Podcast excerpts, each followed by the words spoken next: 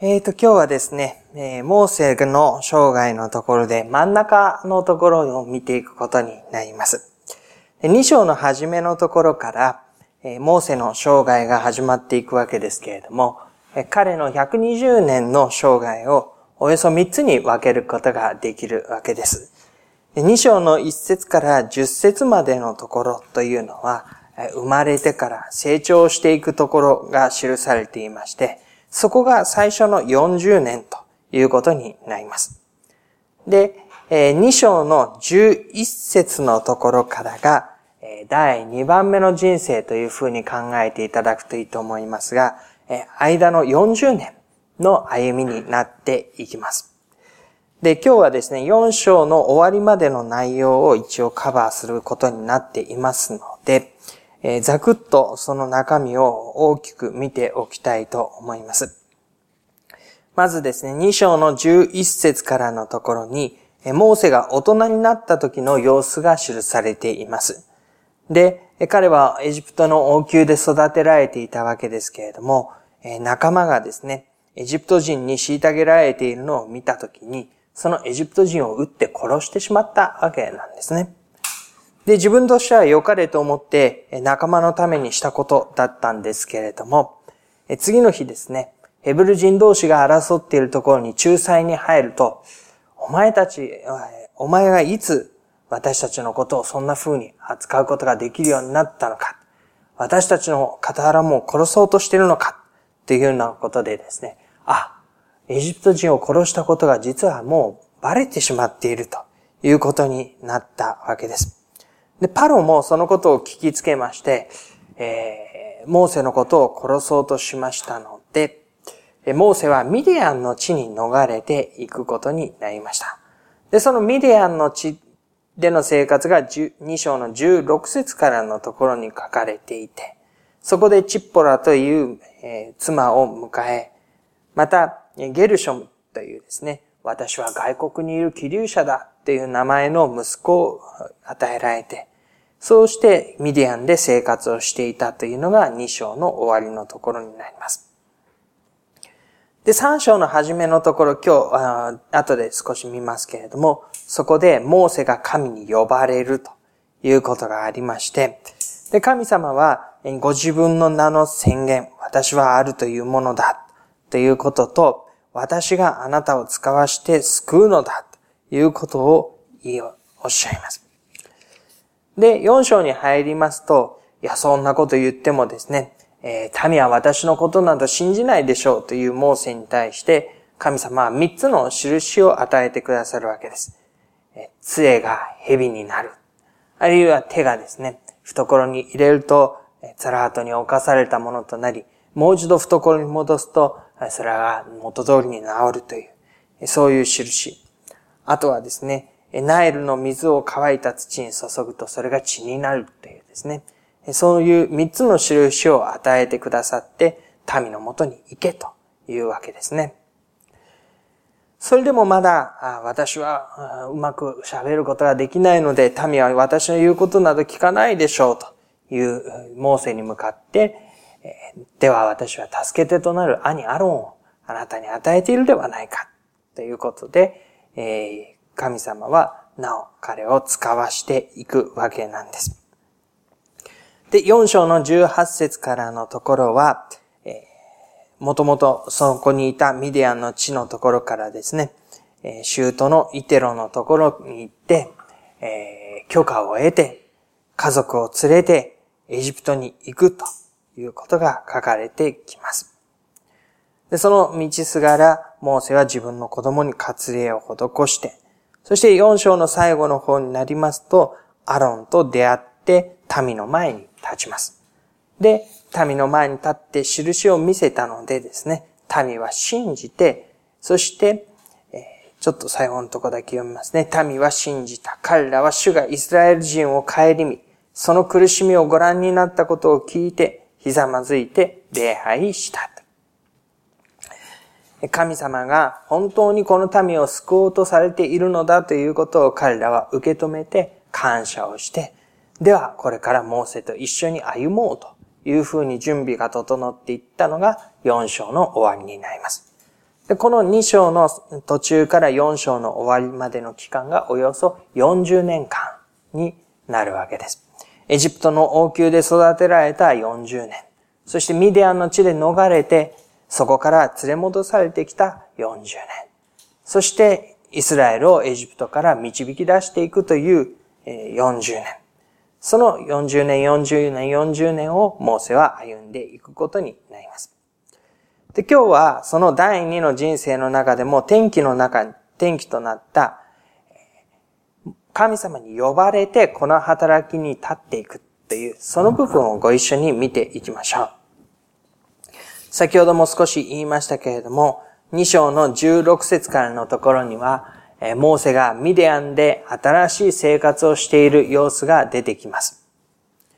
元々のエジプトの王宮で育てられた恵まれた環境の中にもはやいることができなくなってしまったという意味で彼は今ミディアンの地に逃れてきています。約束の地というふうに言われるカナンの地から見ると地図で言うと反対の方になります。ミディアンというのはカナンの地があってエジプトがあるとこっち側のですねアフリカの反対側の方ですねそこのところに逃れていったということになります。で、そのところで、チッポラという一人の女性と結婚をすることになり、そして、名をゲルショムという子供を産みます。外国にいる寄留者である。で、彼は本当は、エジプトにいたヘブル人の子供であり、しかし、その生まれの中でエジプトの王宮で育つようになる。で、彼にとってどこが本来いるべき場所なのかということを考えたときに、本当は自分の家、家族、ヘブル人の元というのが彼にとっている場所だったはずですね。でも結局はエジプトの王宮が彼のいる場所として育っていった。でも今や同胞のヘブル人からもお前が私たちを裁こうというのかと言って受け入れられない。そしてエジプトの王宮でパロからもなぜお前はエジプト人を殺したのかと言って命を狙われる。彼はいるべき場所を失って外国にいて、そこにひとときいるものであると自分のことを考えるわけです。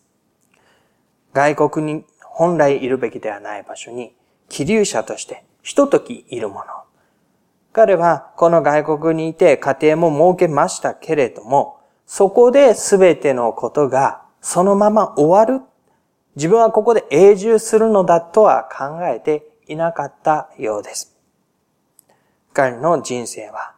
後でそのことわかりますけれども、確かにこの40年、ミディアンの40年というのは寄留者として、一時期、でもとても大切なことを学んでいくこの時期を、彼は過ごしていくことになりました。で、2章の23節、それから何年も経って、エジプトの王は死んだ。イスラエル人は労役にうめきわめいた。彼らの労役の叫びは神に届いた。神は彼らの嘆きを聞かれ、アブラハム、イサク、ヤコブとの契約を思い起こされた。神はイスラエル人をご覧になった。神は御心を止められた。このエジプトの王が死んだ時に、労役は軽くなるどころか、ますます厳しくなったようです。前の王が考えていたイスラエルは脅威である。だから子供たちを殺してというふうなことは引き続いており、そのことはさらに輪をかけて彼らに厳しいものとして迫ってきて、その中での彼らの叫びは神に届いた。嘆きを聞かれ、契約を思い起こされ、ご覧になり、御心を止めて。神がそのところに、いよいよ望んで働こうとされている様子が伺える表現です。3章の一節。モーセはミディアンの祭司で彼の舅とイテロンの羊を飼っていた。彼はその群れを荒野の西側に追って行き、神の山ホレブにやってきた。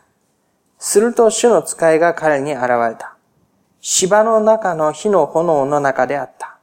よく見ると火で燃えていたのに芝は焼けつきなかった。モーセは言った。なぜ芝が燃えていかないのか。あちらへ行ってこの大いなる光景を見ることにしよう。主は横切って彼が見に来るのをご覧になった。彼は芝の中から彼を呼び、モーセ、モーセと仰せられた。彼は、はい、ここにおりますと答えた。これまでのところで、モーセと神との対面というのは出てこなかったわけなんですね。2章のところでは、2章が結局は彼の人生の80年分を一挙に表しているわけなんですけれども、そこでは神の手というのは感じられましたけれども、神がというふうに表に見えた働きというのはなかったわけなんです。家族が機転を利かせてこの子を救い、パロの娘がこれを拾い上げ、そして育て、そしてモーセがエジプト人を打ち、ミディアンの地に逃れ、そこで家族を形成するようになって、でもここに来て神様ご自身が沈黙を破るかのようにしてモーセ、モーセという風に彼の名を呼びます。そして彼は、はい、ここにおりますと答えるのです。先に、彼は希留者という風に自分を呼んだと言いました。希留者というのは一時的にそこにいる、本来いるべき場所ではないという意味です。で、彼はそこにあって神と出会い、はい、ここにおりますと答えました。彼は確かに本来自分がいるべき場所ではない、こんなはずではない、あそこが本当は、そんな風に思っていたと思いますけれども、でもこの場所で神に呼ばれ、はい、ここにおりますと自分自身の存在を神の前に差し出しています。すると神は、ここに近づいてはいけない、あなたの足の靴を脱げ、あなたの立っている場所は聖なる地であるというふうに言います。燃える芝、そして聖なる地という表現が出てきます。これはどちらも神ご自身の臨在、神ご自身がそこにおられるということと、神の前に近づくということを表す表現でしょう。ここは彼らにとっては繰り返しになりますけど、本来あるべき場所ではない。神がいるのはどこなのか。民のいるところであり、神がいるのは民の苦しみの真ん中であるということがあるわけですが、厄介になっている気流の地で神の臨在が表され、そこにあなたは近づいているのだ。思いがけないところで、彼は思いがけない神との出会いというのを経験して、名を呼ばれていったのでした。しかし、その思いがけない神との出会いは、決して思いがけない神が現れたのではありませんでした。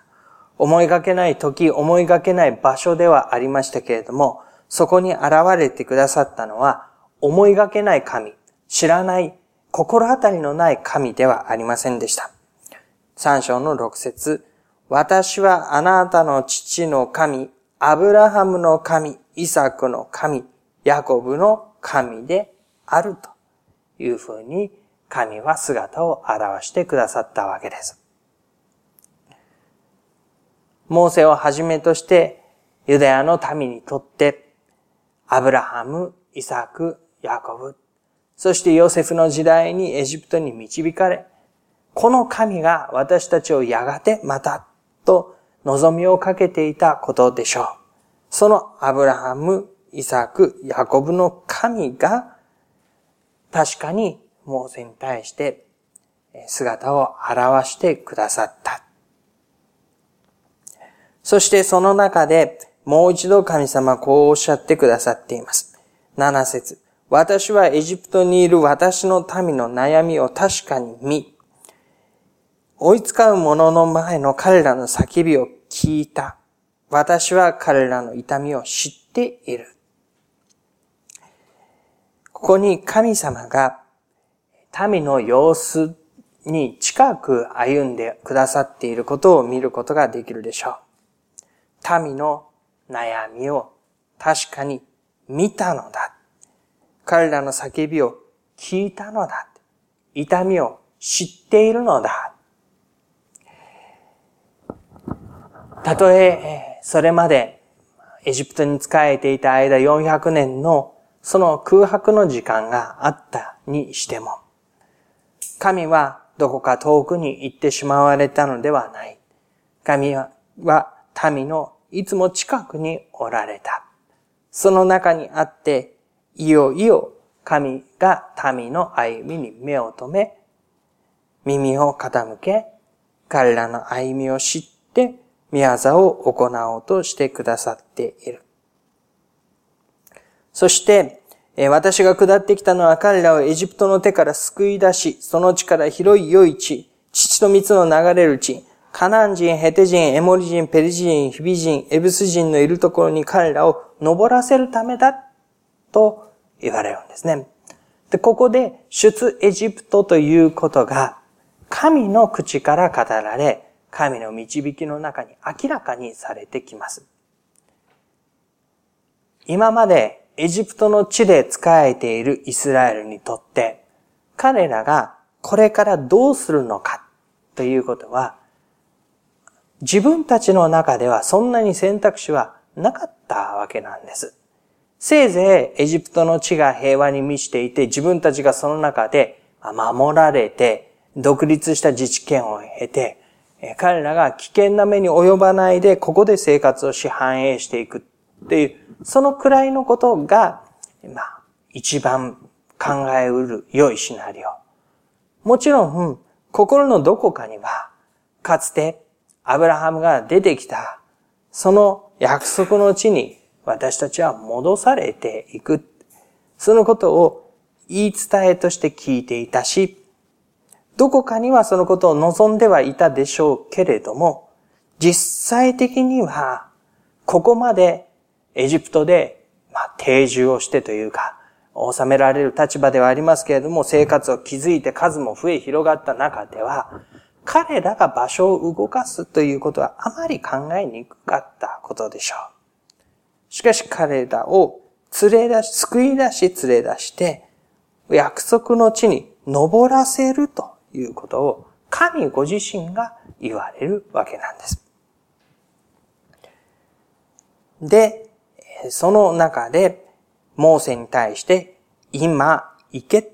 私はあなたをパロのもとに使わそう。私の民イスラエルをエジプトから連れ出せ。この書かれていることの中身は、モーセにとっては思いがけないほど大きなチャレンジ。自分にとっては考えても見なかったような使命として、これを託されていることを理解していただくことができるでしょう。パロのもとに使わす。命を狙われ、追われてきたそのミディアンの地です。王は変わったといえども、自分が戻っていってパロのもとに行くということは、しかもパロに仕えるということを言いに行くのならまだ別ですけれども、イスラエルをこのパロの元から連れ出せということをもって、その使命のためにパロの元に行くというのは、なんともありえないこと。そんなことを言ってただで済むわけがないこと。それを今自分は行けと言われるわけですね。で、私は一体何者なのでしょう。パロのもとに行ってイスラエル人をエジプトから連れ出さなければならないとは、というふうに言いますね。私はあなたと共にいると。これがあなたのための印であると、